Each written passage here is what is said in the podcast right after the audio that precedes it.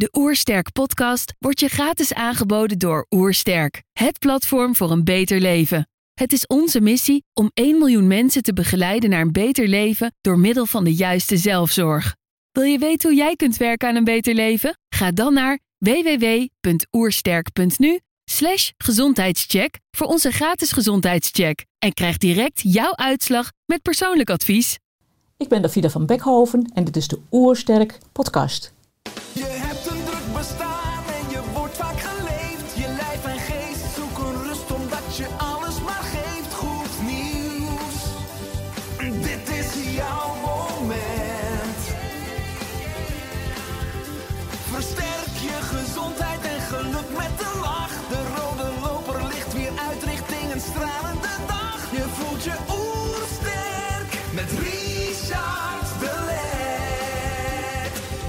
We zijn hier in Heemskerk voor een podcast met Davida van Bekhoven. Davida was psychosomatisch fysiotherapeut, maar heeft zich gespecialiseerd in holistische stressvermindering. Ze is auteur van het boek Het hart als medicijn voor stressvermindering. Ik ben benieuwd naar haar tips voor een beter leven. Trouwens, geniet je van onze podcast? Abonneer je dan en laat een reactie of review achter. Zo help je ons om het gezondheidsvirus te verspreiden. Let's start. De Oersterk Podcast. Een ontdekkingstocht naar een beter leven. Davida, welkom. Ja, dankjewel. Ik lees op je website hè, het hart als medicijn voor meer ontspanning, gezondheid en liefde. Hè, Hoe kunnen we ons hart als medicijn inzetten? Nou, dat is meteen een hele mooie vraag. Eh, Een beetje een samenvatting van het boek zal ik eh, maken. Het hart is natuurlijk veel meer dan wat we eigenlijk weten. Je hebt waarschijnlijk bij de biologieles geleerd dat het hart een pomp is. Tenminste, ik heb dat ook als enige geleerd. Maar ik ben door al mijn opleidingen wel eh, ja, aan het ontdekken dat het hart veel meer is dan een pomp. Het hart is eh, verbonden met onze ziel, ons ik, wie, wie ben ik. Eh, het hart is verbonden met ons parasympathisch zenuwstelsel. Aan het begin van de podcast een beetje eh, moeilijk om dat te benoemen, maar het is ons rustsysteem. Dus waar we meer mee uit kunnen staan, waar we mee kunnen opladen, onze vitaliteit mee voeden. En ons hart is natuurlijk ook het centrum waarmee we onze emoties voelen en uiten. Dus het is eigenlijk, zowel lichamelijk is dat iets eh, als meer in het geestelijke, mentale, als ook in het zieleaspect. En als we al die drie dingen meer in balans brengen, vanuit holistische geneeswijze koppel je dat altijd aan die drie eh, dingen, dan komen we zelf ook meer in balans en dan leven we eigenlijk ons eigen leven veel meer. En als je je eigen leven leeft, ben je verbonden met je hart en dan doe je eigenlijk waar je zelf blij van wordt. En dan blijf je ook gezond, gewoon van nature. Dan doe je die dingen waarvoor jij hier bent eh, op aarde. Ja, ik lees ook als we het hart als medicijn inzetten, dan leidt dat tot meer vitaliteit, maar ook vooral door holistische stressvermindering. Hè? Wat is holistische stressvermindering? Ja, de holistische stressvermindering is wel duidelijk een andere weg dan wat we gewend zijn. Holistische stressvermindering betekent weer dat je kijkt naar en dat mentaal-geestelijke en naar het lichaam en naar dat zieleaspect. En dat bij stress eigenlijk al die drie dingen verstoord zijn. Ehm, en dat betekent ook dat je dus niet alleen maar kijkt naar het mentale, wat, waar loopt iemand tegenaan. En het heeft ook heel erg te maken met de geschiedenis van iemand. We kijken nu heel vaak van, oh stress, dat, ja, dat is mijn werk, ik doe te veel. Of het is mijn boze buurman, daardoor kom ik in stress. Ehm, en dat is ook wel waar, dat, dat signaleer je natuurlijk als stress. Ehm, maar dat is, zeg ik altijd, de paardenbloem het bovenste gedeelte. Dat is wat we nu zien. Maar het is gekoppeld en verbonden aan wat eronder zit, die wortel van die paardenbloem. En die, die wortel is eigenlijk de geschiedenis. En wat er in die geschiedenis van jou is gebeurd, dat maakt hoe jij omgaat met stress. Dus als jij bijvoorbeeld gekwetst bent in van ik word niet gehoord, als je bijvoorbeeld uit een heel groot gezin komt of voel me niet gezien door wat voor een oorzaak dan ook, dan creëer je een aangepast gedrag en het is ook je pijn. En dat zul je dan ook weer tegenkomen in het leven nu. Dus het leven nu staat nooit los van die geschiedenis. En in die geschiedenis, daar kan van alles gebeurd zijn wat jou tot stress heeft gebracht.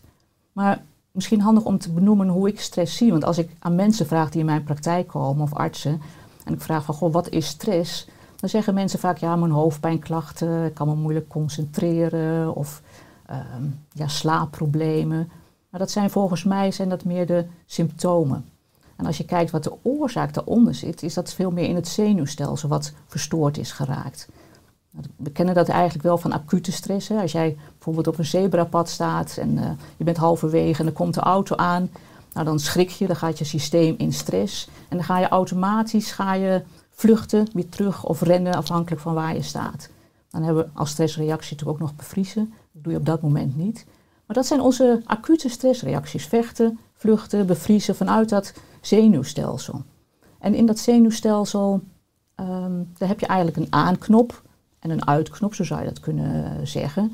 En die aanknop is ons uh, sympathicus of ons gaspedaal, zoals het soms ook wel wordt genoemd. En onze uitknop, dat is ons rustsysteem, ons parasympathicus, waarin we opladen, waarin we kunnen slapen, ontspannen. En bij stress zie je dan disbalans in dat, die twee delen. Vaak staan mensen veel te veel aan hè, door nou ja, vechten of vluchten. Of er is ook te weinig uh, kracht in die uitknop. Dat is misschien straks wel ook een belangrijk deel om dat nog eens uh, te benoemen, wat die kracht van de uitknop is. Dus bij chronische stress, waar veel mensen nu onder te lijden hebben, is het dus niet iets van het, alleen van het nu, waardoor je aanstaat. Maar um, je kan ook zeggen van ik sta te veel aan door wat er in die geschiedenis is gebeurd. En dat staat dus in dat zenuwstelsel wat uit balans is. Je hebt ooit stress opgedaan en dat kan op vele momenten zijn geweest. En die is niet ontladen, die zit nog steeds in jouw systeem. Want je kan je bijvoorbeeld voorstellen dat als jij um, nou, er zijn, wel verschillende lagen die in die emmer zitten. Dat is misschien ook handig om te benoemen. Um, want zoals ik kijk naar holistische stressvermindering, is die emmer van stress gevuld vanuit ja, je jonge leven en vooral die eerste acht levensjaren. bijvoorbeeld uh, als jij in de buik zit bij je moeder, als die zwanger is van jou, je wordt gevormd als embryo.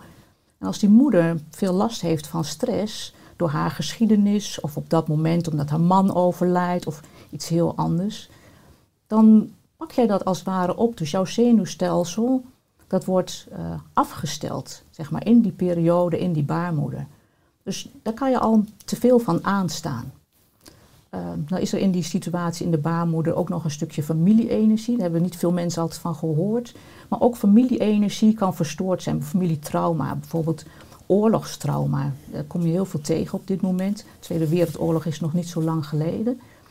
Um, dat blijkt vanuit de epigenetica dat dat zelfs al vijf generaties lang wordt doorgegeven. Dat de generaties daarna nog meer cortisol hebben. Dus ook dat zit in die emmer van stress, in die wortel. Nou ja, dan kan je nog geboren zijn vanuit een vacuümverlossing of met een keizersnee. Dat geeft natuurlijk ook heel veel stress. Of met een navelstreng uh, om je hals heen. Dus ook dat, als dat niet ontladen is, zit ook in die emmer. Ja, kan voor dezelfde geld kan er ook nog zijn dat je in een gezin komt waar veel ruzie is, uh, veel spanning, veel stress. Dat bouwt dat natuurlijk ook alweer op uh, in het hele stresssysteem. Ja, wat ik ook wel vaker zie in mijn praktijk, mensen die bijvoorbeeld in de eerste acht levensjaren in een ziekenhuis zijn geweest als kind. Er was vroeger weinig aandacht voor, werden kinderen in zo'n spijlenbedje gezet. Dat heeft toch heel veel stress opgebouwd in dat uh, systeem. Of wat ik ook wel tegenkom, is dat de moeder in die eerste acht levensjaren plotseling naar het ziekenhuis moest. Dus dat het kind geen veilige plek heeft. Dat zijn allemaal eigenlijk onveiligheden. En aangezien stress een situatie is van onveiligheid, zie je dat daar de geschiedenis al begint met stressopbouw.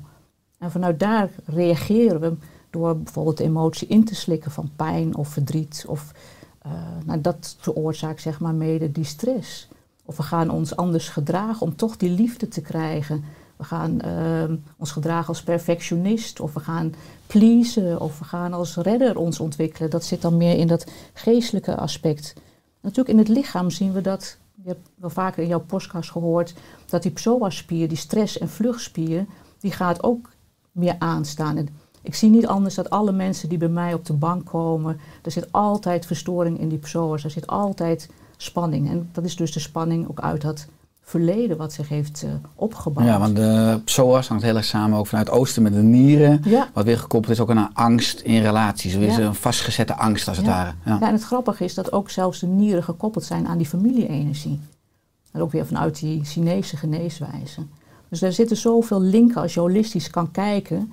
Dan vallen voor mij ook altijd die puzzelstukjes in elkaar. Zo van, oh, het is heel belangrijk om goed die geschiedenis uit te vragen. Om te zien van, ja, maar waar is er nu bij iemand iets fout gegaan? Of waar is dat zenuwstelsel verkeerd afgesteld? Want eigenlijk is bij stress dat zenuwstelsel ooit in het verleden verkeerd afgesteld. He, ze zitten eigenlijk nog Op de parkeerplaats staat je auto stil, maar het gaspedaal staat nog aan, die toerenteller staat aan. Mensen komen gewoon innerlijk niet tot rust door wat voor een oorzaak dan ook. Iedereen heeft zijn eigen geschiedenis. Ja, het is mooi wat je zegt dat eh, je noemt het woord ontladen, je noemt de stressemmer. Ik las ook dat het gaat om fysieke, mentale en emotionele spanningen loslaten. Hè, het is de weg waarmee we onze gezondheid kunnen voeden, omdat het de emmer van stress echt leegt. Nou, je noemt het enerzijds als we bijvoorbeeld vroeger als kind opgenomen zijn in het ziekenhuis, hè, wat dan gekoppeld is aan een gevoel van veiligheid of onveiligheid, hechting, wat dus weer een uitwerking heeft in zeg maar, het zenuwstelsel en de afstelling van gas en rem. Eh, je noemt ook al dat we qua programmering in de baarmoeder, eigenlijk in de buik van mama, natuurlijk al voor een groot deel geprogrammeerd worden. In de eerste nou, 7, 8 jaar van ons leven, waar we bijna misschien allemaal ook wel ook wat negatieve eh, dingen of traumatische inslagen kunnen meemaken. Dus als je dan omdraait, is het mogelijk om ook zonder onbalansen op deze wereld uh, te komen en, en op te groeien? Of zie je bij iedereen dus wel onbalansen in die afstelling van gas en rem? Dat is natuurlijk het meest ideaal, dat er geen uh, verstoring zou zijn. Maar ja, of dat überhaupt mogelijk is, dat vraag ik me af. Want stel je voor dat je nu in deze tijd bent opgegroeid, geboren, in een, je bent gezond geboren, er is geen, geen stress, uh, liefdevolle ouders, genoeg aanraking. Maar er is wel vanwege die pandemie is er heel veel angst geweest. Dus op collectief is die energie voelbaar. Dus dat, zelfs dat kan heel erg verstorend zijn, hè? oorlog en angst uh, in het systeem. Dus helemaal stressvrij ik weet ook niet of dat het doel is van het leven. Hè, of je stressvrij moet uh, opgroeien. Het klinkt wel heel ideaal, maar uiteindelijk leer je ook heel veel dingen door. Hè. Bewustzijn groeit enorm. Als, je, als ik zie wat ik zelf heb meegemaakt, dan kan ik natuurlijk kijken van, oh, wat vervelend dat ik het mee heb gemaakt, wil er niet naartoe terug.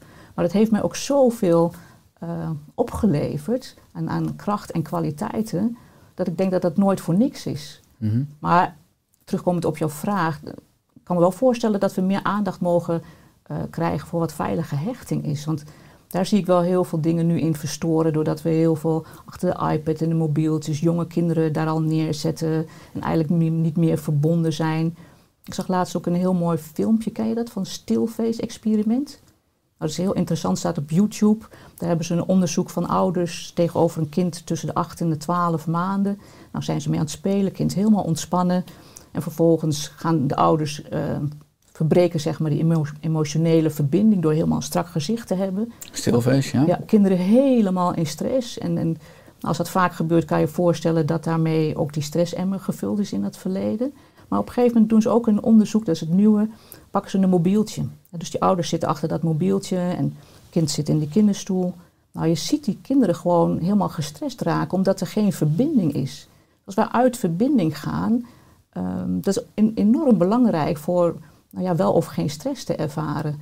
En, soms heb ik wel het idee dat daar meer bewustzijn in mag komen. Omdat ja, als ik zo om me heen kijk bij jonge ouders, dan, dan lijkt het alsof het zo makkelijk is. En af we geven het kind uh, een mobieltje, iPadje, zonder te realiseren wat we nodig hebben. We hebben aanraken nodig, we hebben uh, ook bewegen nodig, te sporten, om in dat lijf te zakken. Mm -hmm. Dat is hechting. En we hebben, hechting is natuurlijk dat het zielaspect, dat dat kan indalen in het lichaam. En daar hebben we dingen voor nodig. Ja, ja ik vind het mooi hoe jij, hoe het ook jouw missie is, zeker over het teruglezen, om dat bewustzijn te vergroten, ook over het hart. Hè, hoe we onze gezondheid kunnen verbeteren en ook hoe we gezond oud kunnen worden. Uh, ook als je kijkt, nou, misschien dat de afgelopen twee jaar in de gezondheidscrisis wat meer uitvergroot is, maar heel veel mensen hebben laag om hun hart. Hè. Wat is deze functie en hoe kunnen we deze lagen afpellen? Ook als mensen nu luisteren of kijken. -hmm. Ja, deze laag heeft natuurlijk de functie om niet continu die pijn te voelen. Stel dat je in een hele onveilige plek uh, opgroeit en als je dat continu voelt, die pijn, ja, dan, dan kan je eigenlijk gewoon niet staande blijven als, uh, als kind, als individu. Dus het is echt een beschermingslaag die je ontwikkelt om niet die pijn te voelen. Maar gelukkig kunnen we het ook weer ontwikkelen. Daarom vind ik het woord persoonlijke ontwikkeling ook mooi en schrijf ik het altijd met ontstreepje en dan wikkeling. Dat je het weer afwikkelt. Dat je het weer afwikkelt. Ja, maar je zegt eigenlijk, het, was, het is dus een onbewust beschermingsmechanisme eigenlijk om emotioneel als kind zijn bijvoorbeeld weg van de pijn te gaan. Ja. Waardoor je op korte termijn dan overleeft, maar op de lange termijn Precies. kan het tegen je werken Precies. omdat het niet, niet geheeld is. Omdat het niet... Nou, dat zijn ook de, de bronnen voor mijn gevoel vanuit holistische geneeswijze, waarom mensen chronisch ziek zijn Omdat ze niet naar die bron zijn gegaan van wat zit daar nog eh, vastgehouden, welke emotie, welke pijn. Dat wordt met alle geweld onder water gedrukt, onbewust. Hè?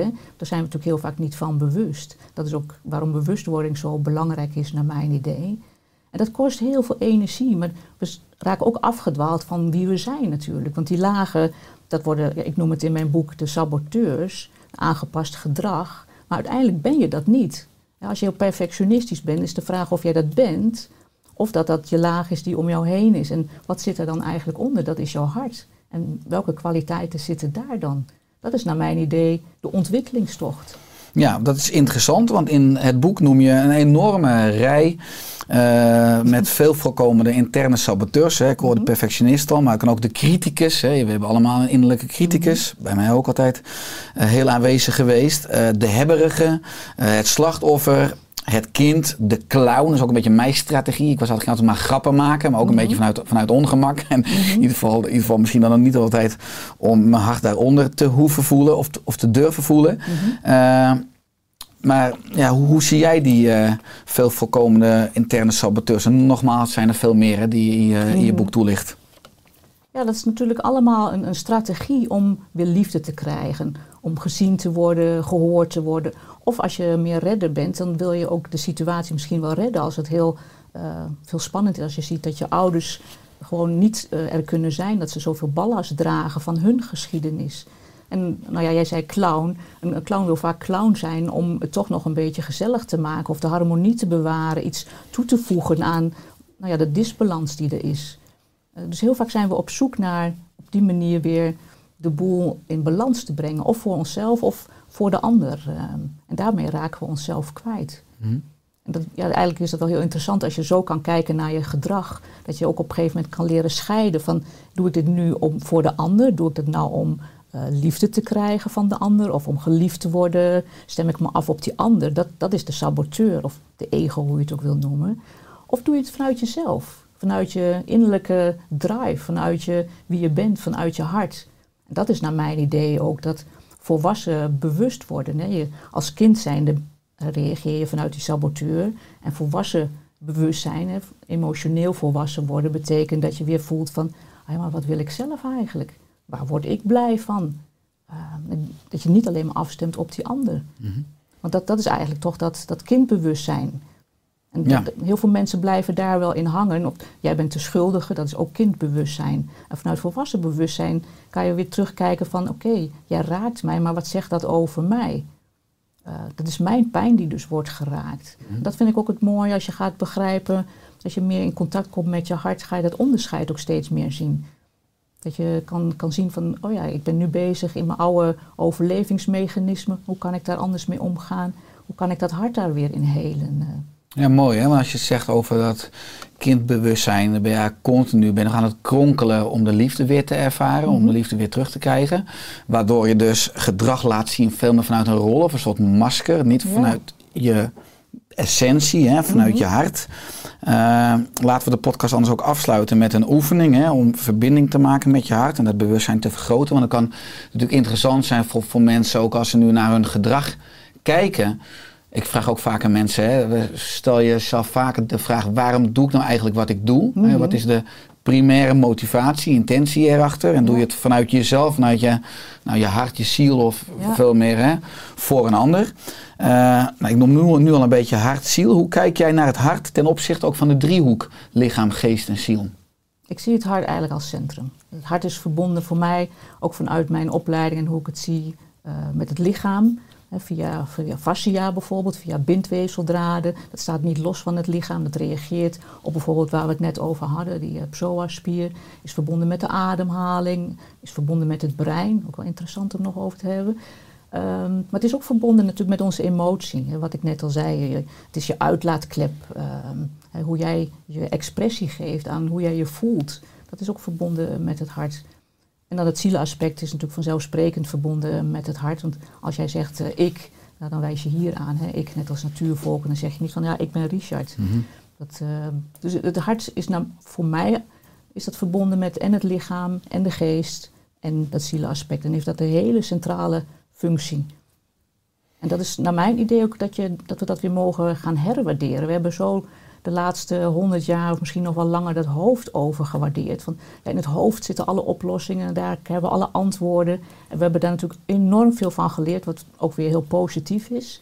Maar ik heb het gevoel dat we nou een beetje aan de top daarvan zijn, dat we weer mogen naar binnen keren en weer kunnen zien van ja, maar dat hart en brein, dat zijn eigenlijk twee, geen, geen twee verschillende onderdelen. Die zijn heel erg verbonden met elkaar. Mhm, Ja, mooi. Ik denk dat we ook verdrinken in de informatie, Ja. eh, maar heel veel wijsheid verloren zijn. Dan kom je op het niveau van het hart. Hoe weet je of je verbonden bent met je hart? Hè? Eh, wat voel je dan? Misschien ook als mensen nu luisteren of kijken, Mhm. dan zeggen ja, je kan eigenlijk in principe aan alles gaan twijfelen. Hè? Ja, waarom zeg ik dit of waarom doe ik dat? Maar eh, het komt natuurlijk terug met voelen. Maar hoe, ja, hoe kun je die verbinding met je hart voelen of versterken? Mhm. Dat is wel mooi dat je net benoemde van, eh, dat je aan twijfelen bent. Twijfelen, dat gebeurt altijd vanuit het hoofd. En het hoofd, eh, dat blijft altijd wikken en wegen. En uiteindelijk kies je misschien iets wel vanuit het hart. Ja, dan voel je gewoon intern van dit is gewoon de juiste beslissing. Er zit geen twijfel in, geen momentje. Geen, niet dat je er eerst nog een nachtje over moet slapen. Je, ja, je voelt het. Nou, ik voel dat bijvoorbeeld heel erg sterk altijd in mijn armen. Ik weet nog wel, voor mijn boek had ik op een gegeven moment vier eh, uitgeverijen die mijn boek wilden uitgeven. En bij de eerste drie gesprekken, die eerste drie, ja, had ik elke keer zoiets van, ja, hm, nou ja, is het dat nou? En, hm, ja, eigenlijk niet helemaal. En toen sprak ik de vierde en ik wist het meteen. Ik voelde het aan mijn armen, een bepaalde tinteling. En nou ja, vanuit de Chinese geneeswijze weet ik dat dit de hartmeridiaan is. Dat vind ik dan ook altijd weer grappig. Die loopt op de armen, ja, ja. dus dat ik het daarin voelde. naar de pink toe. Ja, maar je kan het ook hier voelen. Eh, je, je voelt heel duidelijk van dit is de juiste keuze. Dus zonder twijfel. Of, of je wordt er heel blij van. Eh, als je er niet blij van wordt, dan is dat niet de stem uit je hart. Ik laat mensen ook wel eens op papiertje staan. eh, als ze niet kunnen kiezen, toen- als ze een bepaalde vraag hebben. Dus vanuit familieopstelling, dan zit, alles zit energie in. Mhm. En dan schrijven ze bijvoorbeeld twee dingen op. En dan laat ik eh, die papiertjes omgekeerd op de grond eh, liggen. Zodat ze niet weten wat erop staat. En dan leer ik ze gewoon van voel nou eens aan je lijf wat bij jou past. En of je dan nog geaard bent. Nou, bijvoorbeeld als je heel erg geaard ervan raakt. Dat je voelt dat die verbinding er is met je voeten. Dan kan het ook de keuze zijn die bij jouw hart past. Omdat je gewoon in je lijf helemaal contact maakt. Zo zijn er verschillende mogelijkheden om te voelen van wat is nou eigenlijk mijn hartstem? En doordat we ook zoveel in ons hoofd zitten, horen we die stem ook niet meer. Daar zijn we ook een beetje van afgedwaald. Ook door onze cognitieve opvoeding en de scholen hebben we dat ook niet geleerd dat we hier eigenlijk een stem hebben in dat hart. Juist door weer veel meer stil te zijn, leren we daar weer meer contact mee te maken. Dus we moeten ook naar binnen. Als iemand zegt, ja, ik weet niet waar ik blij van word, ik weet niet hoe ik dat moet vinden. Dat is voor mij altijd een, een aanwijzing zo van, nou, die persoon mag ik leren te helpen om weer meer naar binnen te gaan. Wat je net zei met bijvoorbeeld een meditatie, maar er zijn heel veel verschillende mogelijkheden. En als we dat eenmaal weer gevonden hebben, die weg naar binnen, dan, dan rolt dat balletje vanzelf weer af. Dan is dat, dat die ontwikkeling. Als het ware ben ik even een gids die de ingang wijst. Zo van, oh maar ja, kijk, hier kan je je hart weer vinden. En dat vind ik ook het mooie in mijn werk. Dat, dat mensen dan weer in contact komen met wie ze zijn. Ja, dat is mooi wat je zegt, want je ziet natuurlijk heel veel dat mensen overleven in hun hoofd. Ja, En dat mensen dus weinig lichaamsbewustzijn meer hebben en hun hart, hè, dat hart die misschien nooit schreeuwt, maar die fluistert, net als je Mhm. ziel, Mhm. niet meer horen. Eh, dat hangt misschien parallel samen als je zegt, ik begeleid mensen naar binnen. Met ook het stimuleren van die uitknop hè, van, het, eh, van het zenuwstelsel, weer naar de parasympathicus. Dat deel wat ook samenhangt met opbouwen en ontspannen en herstellen en ook genezen. Hè, als je het hebt over echte geneeskunde. Ehm, nou, dan kom je ook gelijk denk ik, op het punt eh, wat je ook schrijft, dat het lichaam, de geest en je energie hè, reageren altijd op elkaar. Mhm. Hoe precies? Ja, wij zijn gewend om het los te koppelen. Zo ben ik ook opgevoed eh, toen ik fysiotherapie ging studeren. Zo van, we hebben lichamelijke klachten. En toen ik ging werken als fysiotherapeut, merkte ik ook van... Ja, maar dit klopt helemaal niet. Er, er zit altijd zoveel meer bij. Naar mijn idee kan je niet een lichamelijke klacht hebben... zonder dat er iets mis is of iets uit balans is in dat geestelijke aspect of dat zielenaspect. En daarom doe ik zelf ook altijd zo'n uitgebreide intake om te kijken van... nou, wat is nu die rode draad? Als iemand lichamelijke klachten heeft en we steken daar alleen op in, dan, dan missen we dat contact met het zielenaspect of dat geestelijke aspect. Terwijl als je goed uitvraagt, als je eenmaal weet wat die route is, dan, dan komt er vanzelf die rode draad. Als iemand bijvoorbeeld veel schouderklachten heeft en je merkt in het uitvragen dat hij overleeft in, in de boze, Nou, dan vraag ik altijd van, goh, als je nu boos bent, doe als je ogen dicht en voel eens wat het in je lichaam doet. Ja, dan zegt ze, ja, dan span ik mijn schouders. Ik zeg, goh, waar heb je toch ook weer last van? Oh ja, van mijn schouders. Zou er een relatie kunnen zijn? Ja, dat kan een relatie zijn. Nou, dan op de bank kan je heel goed uitvragen. Omdat ze meer dan in het voelen zitten, dan gaat een geleidelijke stap. Zo van, waar heeft dat mee te maken? Hoe lang zit dat al in je systeem? Mhm. Dan breng je mensen eigenlijk naar binnen, niet door te praten, of niet alleen maar verbaal, maar ogen te sluiten. Ga eens naar die plek van die schouders. Wat, wat voel je daar? En waar heeft dat mee te maken? Is dat pijn? Wat, is het eh, iets wat je verdrongen hebt? Uh, is er emotie die niet geuit mag worden? En mensen kunnen dat heel vaak heel goed voelen. Dat is wel heel verbazingwekkend. Of ze zien een kleur of een vorm. En dan kan je vanuit die kleur of vorm kan je ook dieper naar binnen, naar dat emotionele stuk. Uh. Ja. Ik zie dat nooit los van elkaar. Want vaak zie je ook wel problemen dan of op het werk of dat ze ergens in blijven hangen waar ze niet blij van worden. En dan zie je die driehoek weer van ze hebben en lichamelijke klachten en er zit iets waar ze mee hebben overleefd, hè, die saboteur. En er zit op dat zielaspect een verstoring dat ze, nou ja, ergens problemen mee hebben met zingeving of met, met werk vinden of, of wat dan ook. Ja, nou, dat is natuurlijk mooi met het woord holisme, hè, dat alles Ja, verbonden is. ja. En die eenheid, die hoor ik hier ook weer terug. Het mooie is wel dat heel veel fysiotherapeuten eh, misschien meer echt inzoomen op het fysieke en het bewegingsstelsel. Natuurlijk ook wel natuurlijk uit de praktijk zullen herkennen dat er altijd een body-mind koppeling is. hè, met betrekking tot hoeveel stress er is. Hè, ook als je het hebt over het mentale, of het emotionele, of qua zingeving het spirituele. Dat is mooi ook als ik dan aansluit op jouw levenspad. Want je zegt je ging fysiotherapie studeren. Met later de specialisatie psychosomatische fysiotherapie. En daarna volgden vele opleidingen. Waaronder klassiek homeopaat, craniosacraaltherapie. eh, praktische Chinese geneeswijze, acupressuur en filosofie. En ook hartcoherentie. En welke inzichten hebben deze oplei- opleidingen jou gebracht? Oeh, enorm veel. Ehm, in eerste instantie, toen ik psychosomatische fysiotherapie eigenlijk direct na mijn opleiding ging doen, had ik zoiets van, oh, dat is het. Ik dacht dat dat de antwoorden gaf. Want toen zag ik relatie tussen stress en het lichaam. Maar dat was eigenlijk toch nog wel een beetje meer de stress, wat ik net zei, van die paardenbloem, het stress in het nu. Maar dat heeft me wel heel veel toen gebracht. Nou, voor de luisteraar, psycho is natuurlijk heel erg van de psyche, de geest. En soma betekent het lichaam. Dus psychosomatiek is natuurlijk al het samenspel tussen Ja. lichaam en geest. Ja. Dus dat was het eerste inzicht. En toch ontbrak er nog steeds weer iets aan. Elke keer als ik merkte in mijn praktijk van, oh hier, hier kom ik niet meer verder. Hoe moet ik hier toch mee aan de gang? Dan, dan bood het voor mij weer de uitdaging van, oh, ik ben wel geïnteresseerd in weer een nieuwe opleiding. Eh, dat is mijn nieuwsgierigheid eh, een beetje. En toen ik eh, klassieke homeopathie ging studeren, toen ontstond daar eigenlijk de verbinding met dat zielenaspect. Dus dan, daar werd al veel meer holistisch gekeken naar, eh, ja, je hebt een lichaam, je hebt een geest en je hebt dat zielenaspect. Dat was voor mij niet helemaal nieuw, want ik, ik las wel heel veel boeken, maar ehm, wel om er zo als therapeut naar te kijken. En dat dat ook verbonden is met ehm, ja, hoe je in je vel zit. Dus dat gaf mij heel veel verdieping. Alleen heeft dat vak ehm, voor mij, daar, heb daar werk ik eigenlijk niet meer in, omdat ik heel graag met mijn handen eh, wil werken. Omdat ik wil voelen en wil vasthouden eh, op de bank. Omdat je dan kan voelen in het lijf wat er eh, met iemand uit balans is geraakt. Het heeft me wel heel veel inzichten gebracht. Ehm, daar hebben we ook heel veel aan, aan psychologie nog veel dieper gedaan. En ook dat creatieve vorming, dat je daarmee ook contact kan maken zeg maar, met dat zielenaspect. Dat deden we ook in die opleiding. Het was eigenlijk een scholingsweg. Vijfjarige scholingsweg voor mezelf en voor kennis. eh. Ja, maar dat is inderdaad één opleiding geweest. eh, klassiek homeopaat. Je hebt een hele rit. Dus ik vind ik zelf ook leuk aan mijn eigen weg. Ik bedoel, als je op een punt komt dat je denkt, ik heb het antwoord of alle antwoorden, dan stop je. Maar het is ook een soort zoek, eh, zoektocht. Eh, ik lees ook eh, dan in jou op je website en in je boek dat vooral de vraag, wat is de oorzaak van ziekte? Die vraag voor jou een belangrijke grote drijf is geweest in jouw zoektocht. Hè? Zeker. Ook met al die opleidingen, maar ook in je praktijk. Welke antwoorden heb je gevonden hè, op die eigenlijk essentiële vraag: wat is nou de oorzaak of de wortel dus van ziekte? De wortel van ziekte is dat je niet je eigen leven leidt.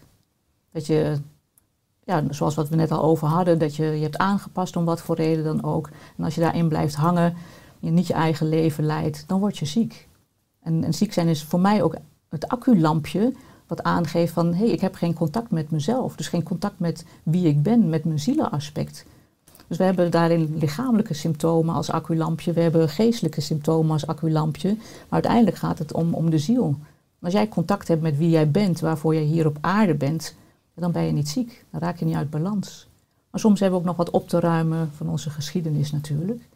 Maar dat is naar mijn idee ook ehm, waarom chronische ziektes nog breder aangepakt kunnen worden. Dat we nog meer naar die wortel gaan van waarom is iemand ziek? Natuurlijk heeft dat vaak te maken met ehm, voeding en beweging, dat dat uit balans is. Maar als we dat uh, geestelijke aspect daarbij vergeten of die stress vergeten die opgedaan is. Noem bijvoorbeeld een, ehm, iemand met emotie eten. Die, die kan heel goed op dieet gaan, dat werkt heel goed, die gaat bewegen, maar kan het niet volhouden. Dan zit er naar mijn idee altijd nog iets onder in, wat in die wortel is gebeurd in de geschiedenis. Uh, de pijn van niet geliefd te zijn ergens, of niet gehoord of gezien te worden. En die emotie is ooit ergens onderdrukt. En dat doen ze nog steeds in het huidige leven. Dat is een patroon. En als je daar iets in kan loslaten van die pijn, dan bevrijd je eigenlijk jezelf. En dan, heb je, dan kan je dat emotie eten ook weer loslaten. Dus dat is geen trucje van hoe je dat moet doen, maar dat is eigenlijk van binnenuit. Als jij weer heelt, als je weer wordt wie je bent, dan veranderen de, de symptomen daarin ook. Dat vind ik eigenlijk het mooie van zo'n holistische geneeswijze. Dat je uh, niet iemand adviezen geeft, maar dat je de lagen afpelt die je hebt uh, ontwikkeld hè, om, om te overleven. En als je die ontwikkelt, dat je dan vanzelf beter wordt op al die vlakken. Dus als er nog ergens een ziekte is, dan is er nog werk aan de winkel, naar mijn idee. Ja, het is prikkelend dat je dat zegt. Want ik zeg soms natuurlijk als mensen in mijn praktijk voor integrale geneeskunde kwamen, zeiden heel veel mensen, ik heb klachten. Mm -hmm. eh, draaide ik maar, ik zei, heb je lichaam misschien klachten over jou? Hè? Als je kijkt naar leefstijl, maar ook mm -hmm. naar denkstijl, maar zelf naar ook een stukje zijnstijl, als je het hebt over de ziel. Mm -hmm. uh, je ziet enorm veel uh, klachten in je praktijk. Uh, of mensen met klachten moet ik ja, zeggen. Precies. De klacht zelf belt niet aan. Maar je, mensen mm -hmm. met hoofdpijn, spierpijn, slaapproblemen, rugklachten, pijnklachten, vermoeidheid, burn-out, concentratieproblemen, duizeligheid, emotionele disbalans, niet lekker in je vel zitten, wat enorm veel voorkomt. Uh, mensen die enorm veel of te veel in, uh, in het hoofd zitten. Mensen met stress, mensen met oorsuizen, mensen met hoge gevoeligheid. Nou, die zie je in je praktijk. En de praktijknaam is Centrum Hestiada. -hmm. Wat betekent deze naam precies, Hestiada? Dat is een afkorting of een samentrekking van Hestia, de godin uh, Hestia. Uh, dus de godin van de ronde cirkel. En DA, Da, zijn de eerste letters van Davida. En uh, toen ik die naam bedacht voor mijn praktijk, gaf ik nog cursus uh, mandala tekenen. En mandala tekenen, dus heel erg ook vanuit de Jungiaanse psychologie, is ook weer het symbool van heel worden. Dus dat heel worden heeft mij altijd geïntegreerd. En Hestia is de, de godin van de, de ronde tempel, dus ook weer van die cirkel. En alles uh, wijst dan eigenlijk op, als we weer heel worden, zijn we dus weer verbonden met, met de heelheid. En is er niet nog een stukje wat er, wat er af is, wat nog onder water is. En als we weer helemaal rond zijn, weer helemaal compleet zijn, dan zijn we weer wie we zijn. En wat mij ook heel erg aansprak in Hestia was dat ze, Hestia is de godin uh, die heel erg intuïtief is. En daar, ja, dat voel ik zelf ook wel in mijn werk, dat ik daar heel erg veel mee bezig ben. Dat ik dingen aanvoel en dat je op die manier kan afstemmen van waar uh, juist de disbalans bij iemand. Ja, dus die godin heeft mij ja, geholpen om die naam te vinden. En dienen disbalansen of klachten en ziekten in dit perspectief ook weer als biofeedback systeem als uitnodiging om weer heel te worden? Ja, dat denk ik zeker. Ja, dat is misschien ook wel mooi om te benoemen. Ik heb vanuit mijn geschiedenis heb ik uh, ooit in mijn puberteit een, een forse scoliose ontwikkeld. Een scoliose is een kromming in je wervelkolom. Een soort S en, inderdaad, ja. Ja, en in mijn geval ben ik helemaal scheef gaan groeien, dat die linkerkant helemaal klein werd. En zo klein dat ik in een uh, corset moest. Um, en een corset vanaf de kin tot aan mijn bekken. Dus ik werd recht opgehouden. Ik had geen steun. Um, maar die linkerkant staat vanuit die holistische geneeswijze voor die gevoelskant. Dus mijn gevoelskant is door mijn geschiedenis, die, is, die maakte ik eigenlijk helemaal klein. En ging overleven met mijn rechterkant, mijn, mijn ratio en mijn sterk zijn, van ik kan alles. En, um, en dat heeft natuurlijk heel veel gebracht. Maar het, mooie vind ik eraan, zeker de laatste jaren, dat ik merk dat die scoliose helemaal aan het recht trekken is.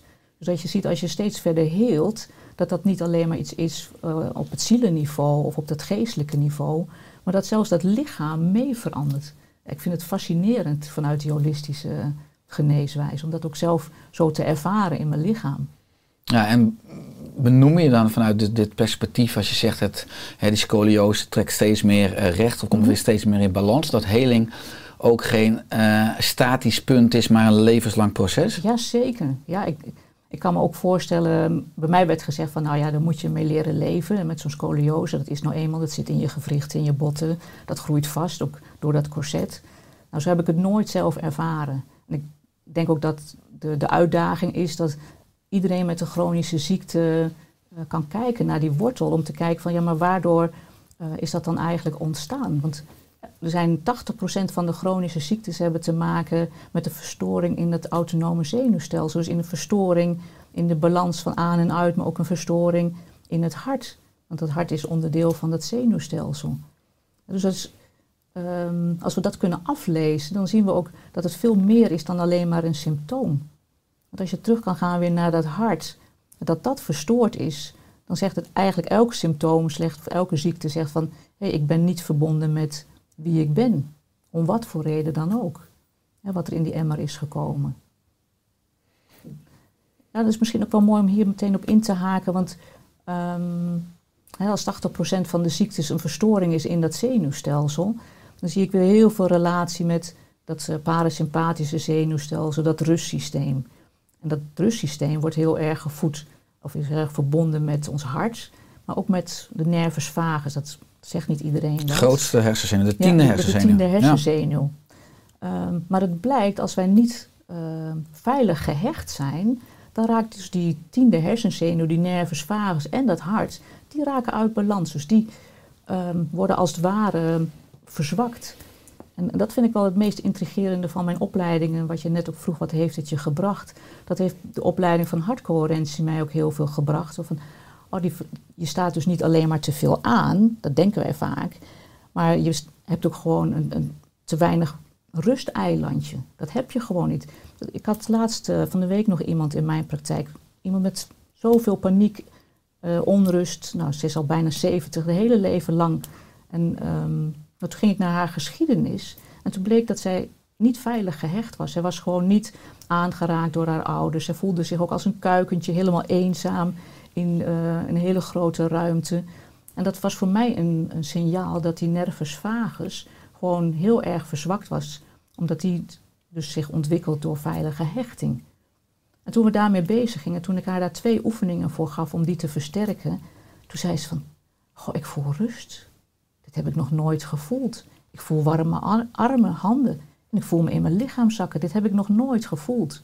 En dat was zo simpel. En dan moet ze dat blijven voeden natuurlijk. Hè, want dat is niet iets wat een, knopje is om te, te resetten. Maar het is wel de weg naar resetten. En als we zulke paniekstoornissen dan alleen cognitief gaan bekijken... of we geven tips hoe je uit bepaalde situaties kan blijven... dan los je het intern niet op. Dan ga je niet terug naar die wortel van dit is verzwakt. En je helpt haar daar enorm mee. Daardoor kan ze weer veel meer haar leven in balans leven... en ook ja, weer in contact komen met haar hart. Mhm. Is dat ook de hoopvolle boodschap? Dat mensen 70 jaar van hun leven met onrust kunnen rondlopen, eigenlijk ook op zoek naar rust. Eh, dat in dit geval deze vrouw bij jou komt, maar dat alles ook later in het leven, ook als je die veilige hechting niet hebt gehad, voor een groot deel of een deel nog reprogrammeerbaar is? Jazeker. Ik ben zelf zeer onveilig gehecht door mijn eh, opvoeding, door mijn geboorteproces. En ik kan zeggen dat ik nu veilig gehecht ben. ben. Er is in mijn geschiedenis niks veranderd. Maar mijn zwakke parasympathische systeem of mijn rustsysteem, dat is weer getraind. Waardoor ik nu voel dat er innerlijke rust kan zijn. Mhm. En dat heb ik gewoon heel lang niet gevoeld. Niet wetende wat er ook aan schortte. Want ja, als je nooit weet wat er opgelost moet worden, dan denk je dat dat bij je hoort. Dat dat bepaalde onrust is. Ja, exact. En, eh, ja, dat, dat hoort gewoon bij me. Dat ja, zeggen veel mensen. ja. Nou, ja, aansluitend dan bij dat voorbeeld wat je net noemde, van voor mij zei die vrouw van 70 jaar, maar ook bij je eigen verhaal. Ehm, je geeft aan net ook dat de hele levensloop ja, eigenlijk vanaf de zwangerschap invloed heeft eh, op het hele systeem en ook de afstelling in het autonome zenuwstelsel. Hoe kunnen we misschien ook als maatschappij veel eh, beter zorgen voor al het programmeren van die balans in het autonome zenuwstelsel en in die uitknop. Dus voor mensen met betere systemen, eh, zodat we kinderen in de basis al beter programmeren. Wat is daar in de maatschappij of in de geneeskunde of in de politiek, in het onderwijs voor nodig om daar ook veel meer bewustzijn voor te krijgen? Ja, dat is, dat is een hele mooie vraag. Want dat is ook wat mij intrigeert. Hè? Want ik ben nu al therapeut, maar eh, we kunnen preventief nog veel meer doen door bewust te zijn dat veilige hechting belangrijk is. Waar we net in het begin ook over hadden. Dat we kinderen die worden geboren veel meer aanraken. Nou, we leggen ze gelukkig tegenwoordig al wel op de buik. Maar dat we dat in die acht jaar niet vergeten.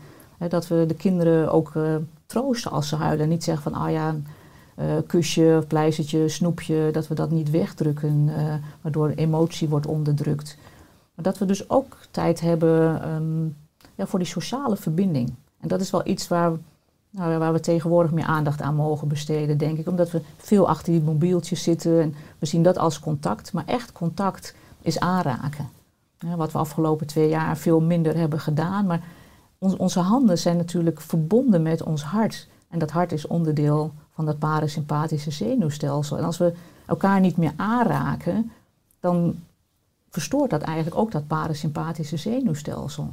Dus als we alleen maar contact hebben via de computer en op afstand werken met elkaar, dan, dan missen we zo'n belangrijk aspect van we zijn sociale wezens. kijk maar naar de, de, de blue zones. Die mensen die zijn verbonden met elkaar. Dat is gewoon een signaal waar we nog heel veel van kunnen leren.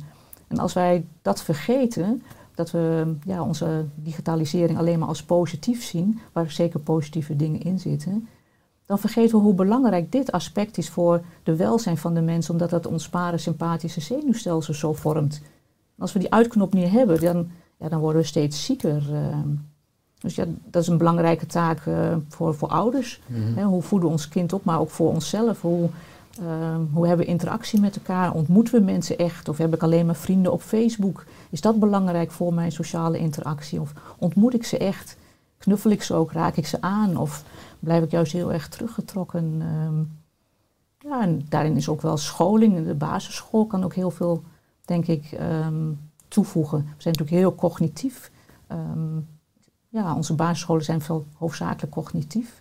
Maar wat jij beschreef vanuit je scoliose, mm -hmm. hebben we het basisonderwijs ook veel meer dat we allemaal uh, het, het cognitieve, rationele brein aanspreken, ja. ook met het onderwijs. Ja. Dus dat bijna ieder kind kan vanuit dat perspectief een scoliose krijgen. Terwijl we de andere kant van het brein, met emotioneel, voelen, spiritueel, uh, mentaal, uh, daar laten we eigenlijk nu heel veel liggen. We worden als kind qua onderwijs niet echt holistisch compleet nee, gedoseerd. Of, ja. ja, en zeker, jij, jij noemt dan linker-rechter hersenhelft. Dat is al heel mooi, want dat hoort samen.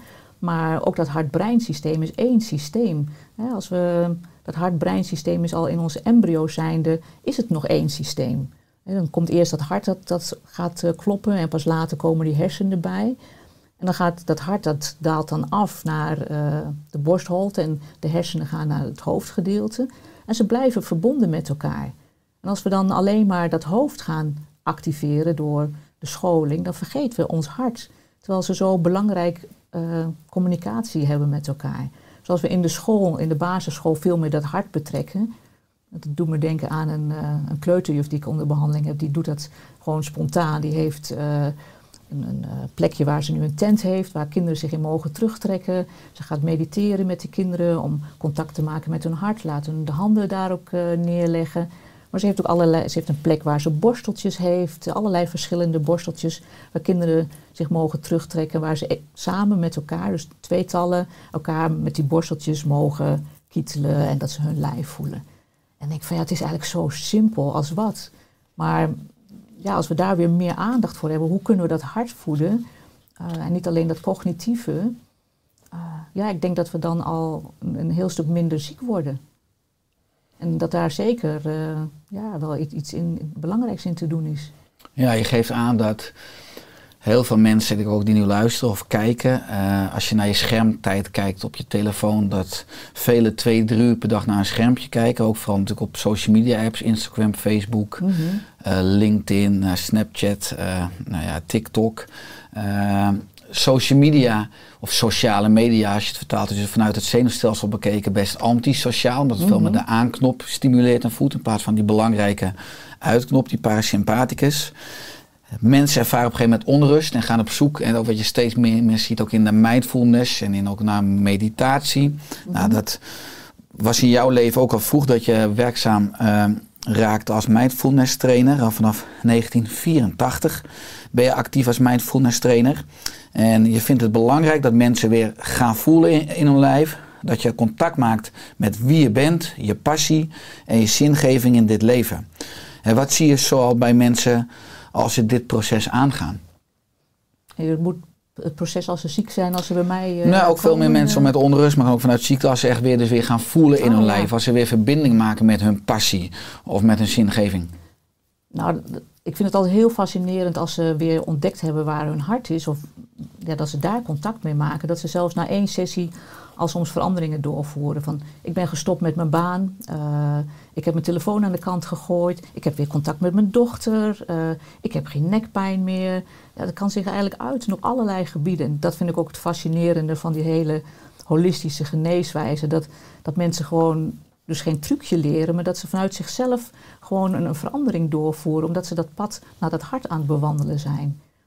En dat is, ja, daar, daar, krijg- daar krijg ik het zelf ook altijd weer helemaal warm van. Daar word ik ook enthousiast van als ik zie dat mensen dus weer ja, hun levensgeluk terugvinden, maar ook hun doel weer in het leven eh, weer veel meer pakken. En ehm, ja, dat, dat, dat geeft mijzelf ook wel heel veel voldoening in mijn werk. En eh, bij sommige mensen, ja, dat was van de week, was er iemand die zat altijd in het hoofd, werkte 60, 70 uur, eh, nou, soms misschien wel 80 uur. En ik hoorde dat hij nu juist een, een retraiteweek had afgesproken eh, om gewoon nog meer naar binnen te gaan. En die verandering, nou, die was al een klein beetje zichtbaar, hè, over dat ontwikkelen gesproken. Maar ik zie dat hij nu weer veel meer zichzelf ehm, ja, gaat ontmoeten. Dus zichzelf aan het worden is, terwijl hij zich heel erg had afgestemd nog steeds op dat kindbewustzijn vanuit die saboteur van oh ik moet mijn best doen en eh, ik moet die 70 uur werken, want dan ben ik pas iemand. En ja, dat hij zich aan het verzachten is. En ja, dat zijn zulke prachtige ontwikkelingsprocessen.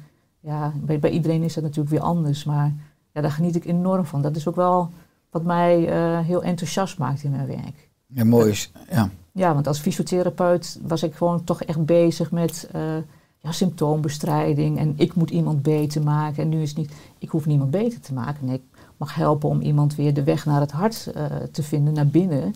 En als iemand daar mee mee kan gaan, ja, dan, dan gebeuren die veranderingen vanzelf. Dus ik ben meer een katalysator of een gids. hè, En meer niet. Ja, ik vind het prachtig. Sterke rol, ja. Wat je zegt over die man die eh, ook de rust en de stilte opzoekt. Ik zie op je website dat je ook stiltedagen aanbiedt. Mhm.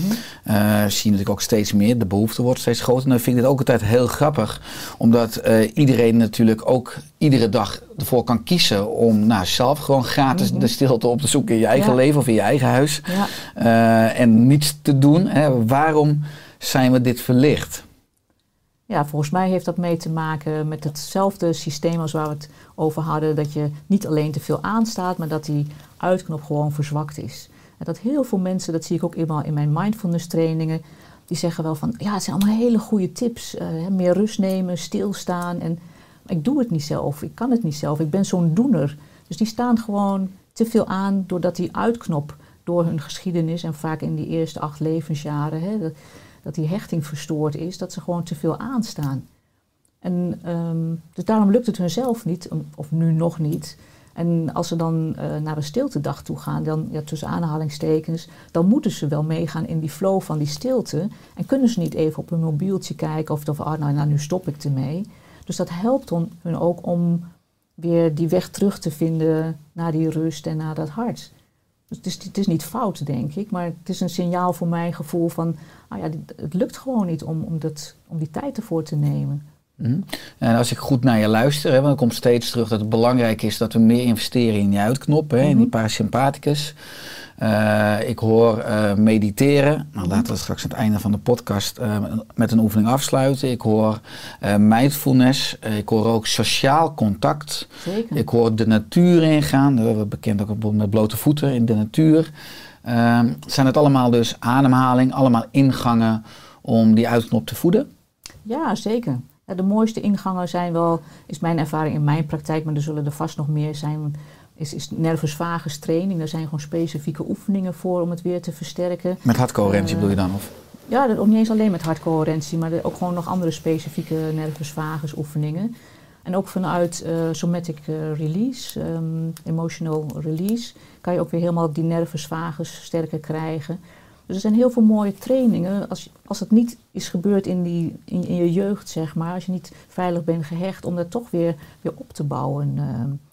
En, Ik word altijd dan een beetje nie- nieuwsgierig ook. Maar is er dan ook een simpele oefening of tip die je kan geven als mensen nu luisteren of kijken en denken, nou, ja, die nervus eh, vagus van mij wil ik ook wel even een positieve impuls geven? ja, dat kunnen we wel ter afsluiting. Ik Dat sluit aan bij de oefening straks die we gaan Ja, doen. ja, Oké, goed. dat een Laten we zo mooie. eh, cliffhanger. Goed. Zo. Ja, precies. Ja, ja. Ja, want nou, het hart eh, is, wat je al mooi aangaf, is het eerste wat klopt in het embryo. Het is denk ik in mijn optiek de basis van het leven. Ja. Dus we zouden het hart ook een centrale plek mogen of moeten geven in de maatschappij. In alles wat we doen, hè, want dat maakt ons volledig mens. Eh, wat zou jij doen als je minister van het hart wordt? Hè? Wat zou je eventueel in de maatschappij veranderen, zodat de maatschappij ook beter op het hart aansluit? Nou, waar we het net al over hadden, zorgen dat de scholen, dat daar niet alleen maar cognitieve ontwikkeling is, maar ook emotionele ontwikkeling. Ehm, dat we in de basis aan ouders ehm, dat ook meegeven, dat dat belangrijk is. Bewustwording, daar gaat volgens mij een hele belangrijke stap over. En dat niet alleen maar de cijfers eh, belangrijk zijn om iets te zijn of iemand eh, te zijn. Ehm, ik denk dat dat wel een hele belangrijke stap is. Als we dat vooral doen in de kinderjaren. Want is net als eh, een taal leren. Als jij dat een tweede taal leert als kind zijnde, dan doe je dat automatisch. Als jij leert als kind zijnde om tanden te poetsen, doe je het automatisch. Als je als kind aanleert of aangeleerd krijgt van, oh ja, gewoon mijn hart mag ook aandacht, dan doe je dat automatisch. Dat zie ik nou ja, bij die kleuterjuf, hoe die dat bij de kinderen al zo spontaan doet. Dat die kinderen dan zeggen tegen de ouders, we hebben nu toch iets moois geleerd van de juf, dat moeten we thuis ook meer doen. Spelende En wijs. gewoon spelende wijs. En ik, ik denk dat daar gewoon de basis ligt. Als we daar meer bewustzijn voor krijgen, ja, dat we dan ook de wereld gewoon veranderen. Dat, eh, ja, dat is ook wel leuk. De, volgens mij is dat de Dalai Lama die dat zei. Als we kinderen leren te mediteren, dan wordt de wereld weer liefdevol. Nou ja, dat is toch eigenlijk zo simpel. Dat is wat meer doen. eh, alles wat er nu is aan polarisatie, eh, kunnen we daarmee ja, toch een, in beweging Inderdaad. brengen. Oordeelvrij, hè? ordevrije Ja, aandacht. ja. Als je het hebt over onze kinderen, dan gaat het ook over onze toekomst. Hè? Natuurlijk ook Zeker. over onze toekomst qua volksgezondheid, maar ook qua zorgkosten of ziektekosten, die nu natuurlijk de pan uitreizen. Ehm, het is natuurlijk enorm belangrijk, net als we bij kinderen dat al zouden doen, is natuurlijk heel erg ook preventief. Nu zie je dat heel veel mensen pas in actie komen vanuit pijn en vanuit noodzaak, Ja. of als het lichaam klachten geeft Ja. of de geest of de ziel klachten geeft. Eh, zijn in jouw optiek mensen bereid om ook echt voldoende geld te investeren in zichzelf? En ik zal je toelichten waarom ik deze vraag stel. Omdat als je kijkt naar het huishoudboekje van mensen of op de rekening, zie je natuurlijk dat mensen enorme bedragen overmaken aan de hypotheek Mhm. of aan de huur of aan de auto, een APK, vakanties en uit eten. Maar ook als ik kijk naar allerlei complementair holistische therapeuten of artsen. Ook bijvoorbeeld op jouw website dat ik zie een intake van anderhalf, twee uur hè, voor 100 euro. Eh, denk ik, jeetje, dat is echt heel weinig geld. Als je je auto al wegbrengt bij monteur, betaal je vaak al 110 euro per uur aan monteurs. Maar het is ook een beetje in de cultuur. Hè, dat mensen, wat ik ook ervaren heb in mijn praktijk, als ze investeren in zichzelf. eh, nou, daar, daar niet bereid toe zijn. Of ik vind dat leuk, misschien altijd het kind van de rekening zijn. Of dat het als laatste aan bod komt. Wat, dus dan weer terug naar mijn vraag. Zijn mensen bereid in jouw optiek om voldoende geld te investeren in zichzelf of in hun hart, ook juist preventief? Nou, ik denk dat er twee, globaal twee groepen zijn. Waar we het net bij de kennismaking al even over hadden. Er is een groep mensen die absoluut wil investeren. Zelfs, eh, ik, ik heb mensen in mijn praktijk waarvan ik denk van... goh, dat jij bij mij in de praktijk komt. Want je moet toch een deel zelf betalen. Dus je hoeft niet alles zelf te betalen. Maar er zijn mensen met een sociaal minimum. Maar die komen toch, omdat ze voelen dat dit de weg is die zij willen bewandelen. En natuurlijk, mensen met geld kunnen dat makkelijker eh, kopen. Maar het gaat toch om die interne motivatie. Maar dan is er ook een groep mensen die gewoon heel moeilijk in beweging te komen is. Hè. Die, die gewoon blijft hangen in chronische ziektes en niet kijkt naar van, oh, wat kan ik hier zelf aan doen. Maar als ik kijk naar het, het verhaal van het, van het zenuwstelsel en van het hart en, en van die nervus vagus, zie ik ook dat die mensen heel moeilijk bij dat hart komen, omdat er ooit in die geschiedenis iets is gebeurd. Het zou zo bevrijdend zijn als wij dus ehm, ja, dat dus veel eerder signaleren bij jonge kinderen, nogmaals weer die jonge kinderen, omdat die nog flexibel zijn, dat we met jonge kinderen veel eerder als ouder naar iemand toe gaan die holistisch eh, hun kan bevrijden van hun, hun trauma of hun onveilige hechting, wat er maar is gebeurd. eh. Maar in die eh, ideale situatie dat ook in de reguliere geneeskunde al emotionele poortwachters zijn. Hè? Dat is nu de huisarts. Maar Ja. dat, dat het ook eerder in het reguliere systeem misschien wel opgemerkt kan worden. Omdat we dan Ja, ook veel meer op heling eh, gaan aansluiten. Ja. In plaats van alleen maar eh, genezing. Wat misschien alleen het fysieke vlak is. Ja. Ja. Maar ja, consultatiebureaus zouden misschien ook veel meer andere dingen kunnen uitvragen. We horen nu hele soort van zakelijke puntensystemen worden bekeken, lichamelijke lengte, gewicht. Maar in hoeverre is er een gesprek over nou, hoe was de geboorte? Beginnen we al met onveilige hechting? Eh, is, is er onveilige hechting geweest doordat een geboortetrauma is geweest? Van, goh, zou er dan niet beter een advies gegeven kunnen worden van goh, ga naar de osteopaat of naar de craniosacraaltherapeut of naar weet ik veel waar eh, mensen naartoe ge- gestuurd willen worden. Om, om dat weer, dat zenuwstelsel in ieder geval weer in balans te brengen. En als daar, daar, dat is weer die basis hè, waar we het net over hadden. Ik denk dat, dat het zo waardevol is dat we eh, door eh, consultatiebureaus, huisartsen, dat we dat veel meer gaan signaleren. eh, van hoe groeit een kind op? Eh, scholen zijn daar natuurlijk ook een heel belangrijk signaal in. Maar als we niet weten waar we naar moeten kijken, wat signalen zijn, dan pikken we ze ook niet merk op. het niet op, nee. Dus in, in dat opzicht ja, voel ik ook zelf al heel erg een drang om, om die bewustwording niet alleen maar uit te dragen in hoe ik nu mensen behandel die ziek zijn, maar inderdaad meer in het voorste stuk, in het preventieve stuk. Daar, daar is de grootste winst te behalen. En met uiteindelijk de grootste winst ook in onze gezondheidszorg, waar, het over gaat. Want het is een signaal dat wij zo ziek zijn. Daar, daar, daar moet iets met, ja, nou ja, met dat veilige hechten, met onze geschiedenis. Daar moeten we ons meer bewust van worden wat wat de impact is. Laten we daar meer aandacht aan geven, waar deze podcast naadloos op aansluit. Voordat we de oefening zo gaan doen om eh, het hart, eh, de parasympathicus, de uitknop te stimuleren en te voeden, eh, is er aan het einde van de podcast nog iets dat je graag wilt toevoegen of aanvullen? Ja, er is nog wel één ding die ik wel wil aanvullen. Dat hebben we helemaal niet benoemd. Maar dat heeft wel een relatie met hoe onze afgelopen tijd is geweest met COVID. Hè. Ons immuunsysteem. ehm.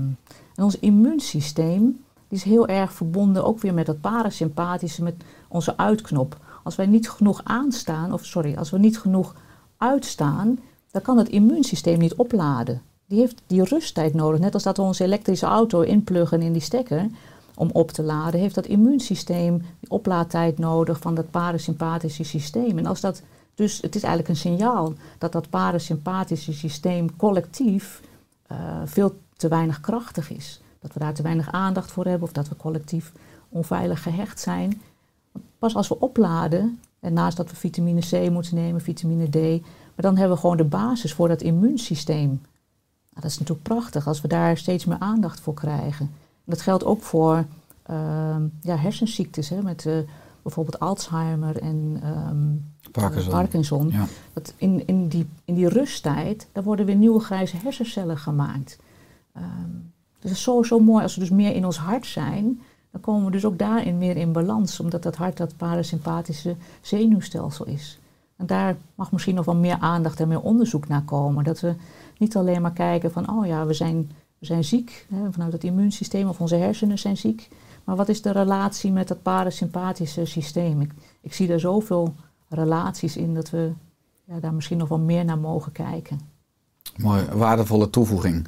Laten we het immuunsysteem ook een positieve impuls geven. Ik zou zeggen, neem ons mee in een, eh, in een oefening. En eh, creëer ook vooral een kader voor de luisteraar of eh, de kijker qua staan, zitten. Maar het podium is aan jou, dus neem ons mee met een praktische oefening. Nou, dat is mooi. Nou, als je op de hardloopband bezig bent, mag je er even afstappen.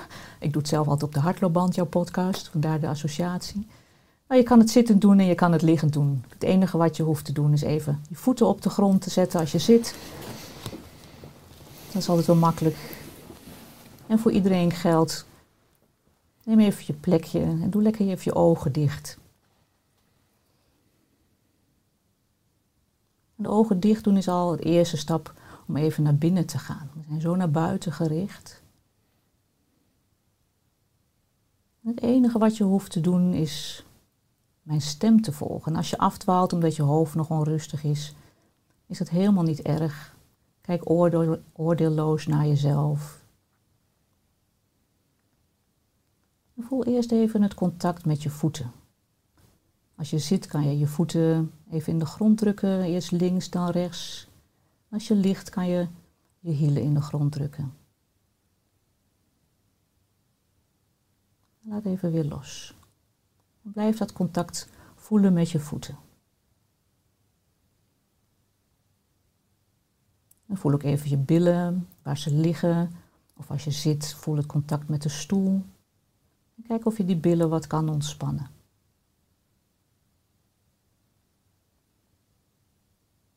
En voel even waar je schouders zijn.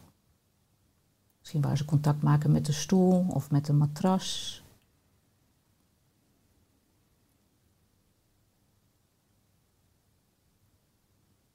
En voel ook even waar je hoofd is.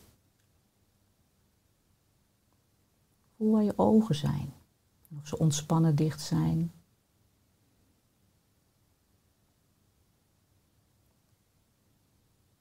ga met je aandacht even naar je kaken. Daar zit weer heel veel spanning in vast.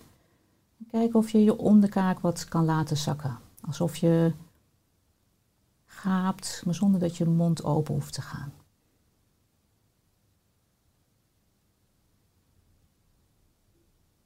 En leg dan even je handen bij je buik. Voel even het contact van je handen met je buik.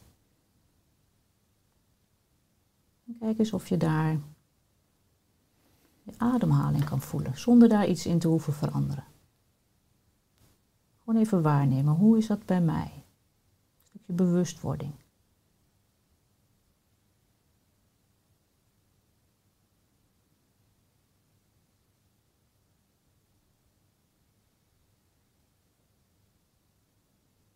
En kijk eens of je wat rustiger kan ademhalen. En hoe rustiger je kan ademhalen, hoe rustiger het zenuwstelsel wordt, hoe rustiger het hart wordt.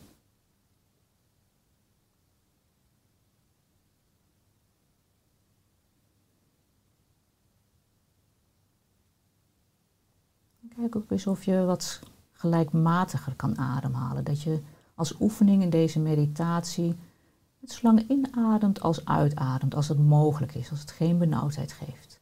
Het mooiste, het mooiste rustige ritme zou zijn ongeveer vier tellen in en vier tellen uit, of vijf tellen in, vijf tellen uit. En nogmaals, alleen als het haalbaar is, en anders wordt het gewoon drie. Drie. Voel wat voor jou past.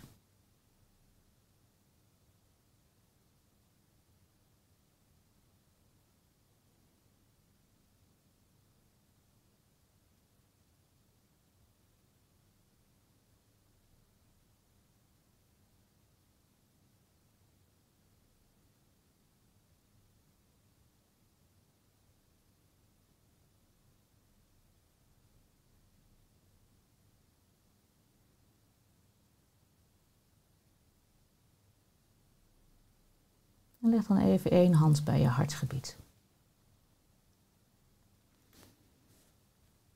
Voel die hand op je kleding.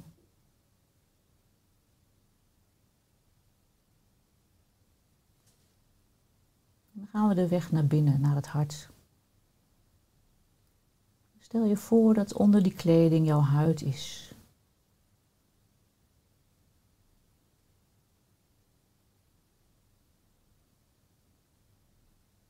En stel je voor weer een stapje dieper naar binnen, dat onder die huid een spierlaag is. En dat hoef je helemaal niet voor te stellen hoe het werkelijk eruit ziet. Je mag het ook als een laagje zien.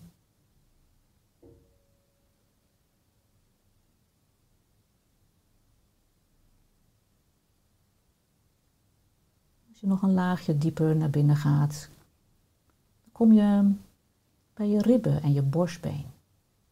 Je hele borstkas.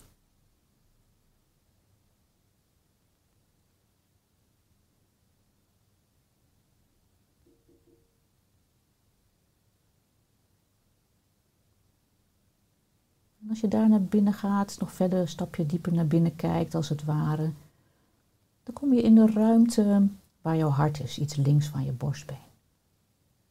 Kijk maar eens hoe jouw hart eruit ziet. Het hoeft niet het fysieke hart te zijn. Het kan ook een kleur zijn of een gevoel of licht. Maak gewoon eens met jouw hart contact.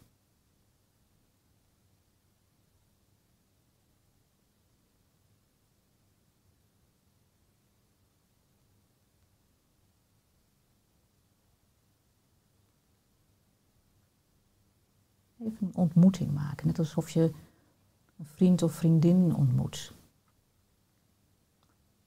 Als je je hart vaak vergeet, dan is dit een hele mooie stap. Schrijf daar ook maar eens jouw naam bij. Jouw eigen naam letter voor letter, heel rustig.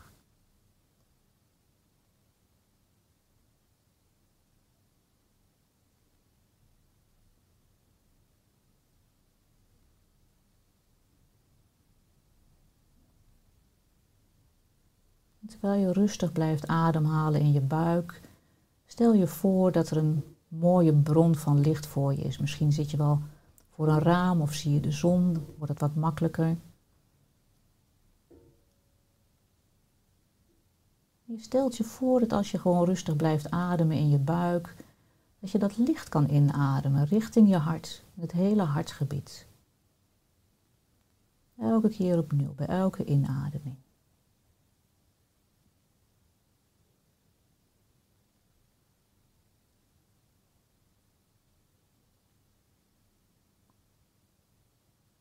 En als je uitademt, stel je ervoor dat je dat licht helemaal uit laat breiden richting je hele borstkas.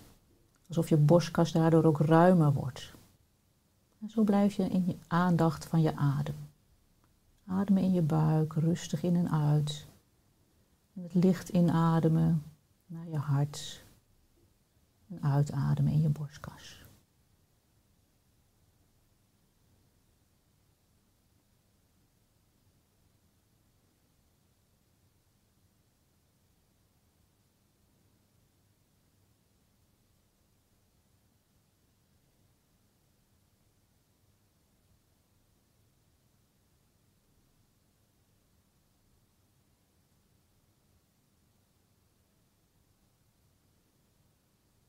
Voel maar eens wat het met je doet. Dit is een korte versie, maar voel maar eens of er wat verandert in je rust, of dat je meer in je lichaam zakt, of dat je handen warmer worden.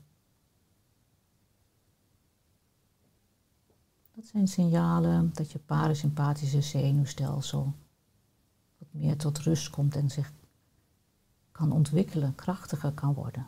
Als je je dagelijks aandacht aanbesteedt, bijvoorbeeld s morgens als je wakker wordt of s'avonds als je gaat slapen, dan kan het steeds krachtiger worden. Alles wat je aandacht geeft, dat groeit.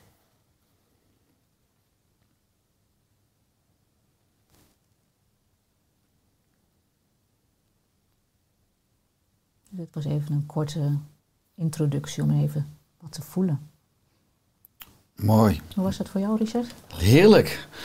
Ik heb nog nooit zo'n ontspannende podcast afgesloten, denk ik. Uh, warme handen, ik voel mijn borst inderdaad. Dat is ook gewoon, je maakt veel meer contact. En Ja. je voelt letterlijk de energie veel meer gaan stromen. Ja, dus gewoon alleen maar door naar binnen te gaan. Ja. En we zijn zo naar buiten gericht. Hè. Dat- natuurlijk maatschappelijk eh, is dat wat we allemaal doen. Mhm. Alleen maar door daar even tijd voor te nemen, dat, dat is zo voedend naast alle voeding en gezonde beweging. Eens. En eh, heel erg praktisch ook, zeg maar, als eh, aanvulling op nou, het gesprek en al die theorieën. Gewoon het voelen, het ervaren. Dus een krachtige afsluiting. Waar kunnen mensen meer vinden over jou, over je praktijk, over je boek? Ehm, ze kunnen mij vinden op www.hethartalsmedicijn.nl. Daar kun je wat vinden over het boek. Er is ook nu een online eh, cursus die ze kunnen volgen met veel praktische handvatten erin, waarmee je zelf je zenuwstelsel tot rust kan brengen. En ik heb nog een praktijkwebsite www.centrumhestiada.nl. Daar kunnen ze wat vinden over mijn werk als therapeut. Dankjewel Davida voor je komst in de Oerstek podcast. Ja, dankjewel voor je uitnodiging. Fijn om met mensen zo te verbinden die iets doen om de gezondheid echt eh, krachtiger te maken. Wederzijds met liefde. En laten we ook weer samen bouwen aan een wereld waarin we het hart veel meer gaan inzetten als medicijn. Dat is hartstikke mooi. Alle goed. Ja, dankjewel. Hetzelfde. Dankjewel.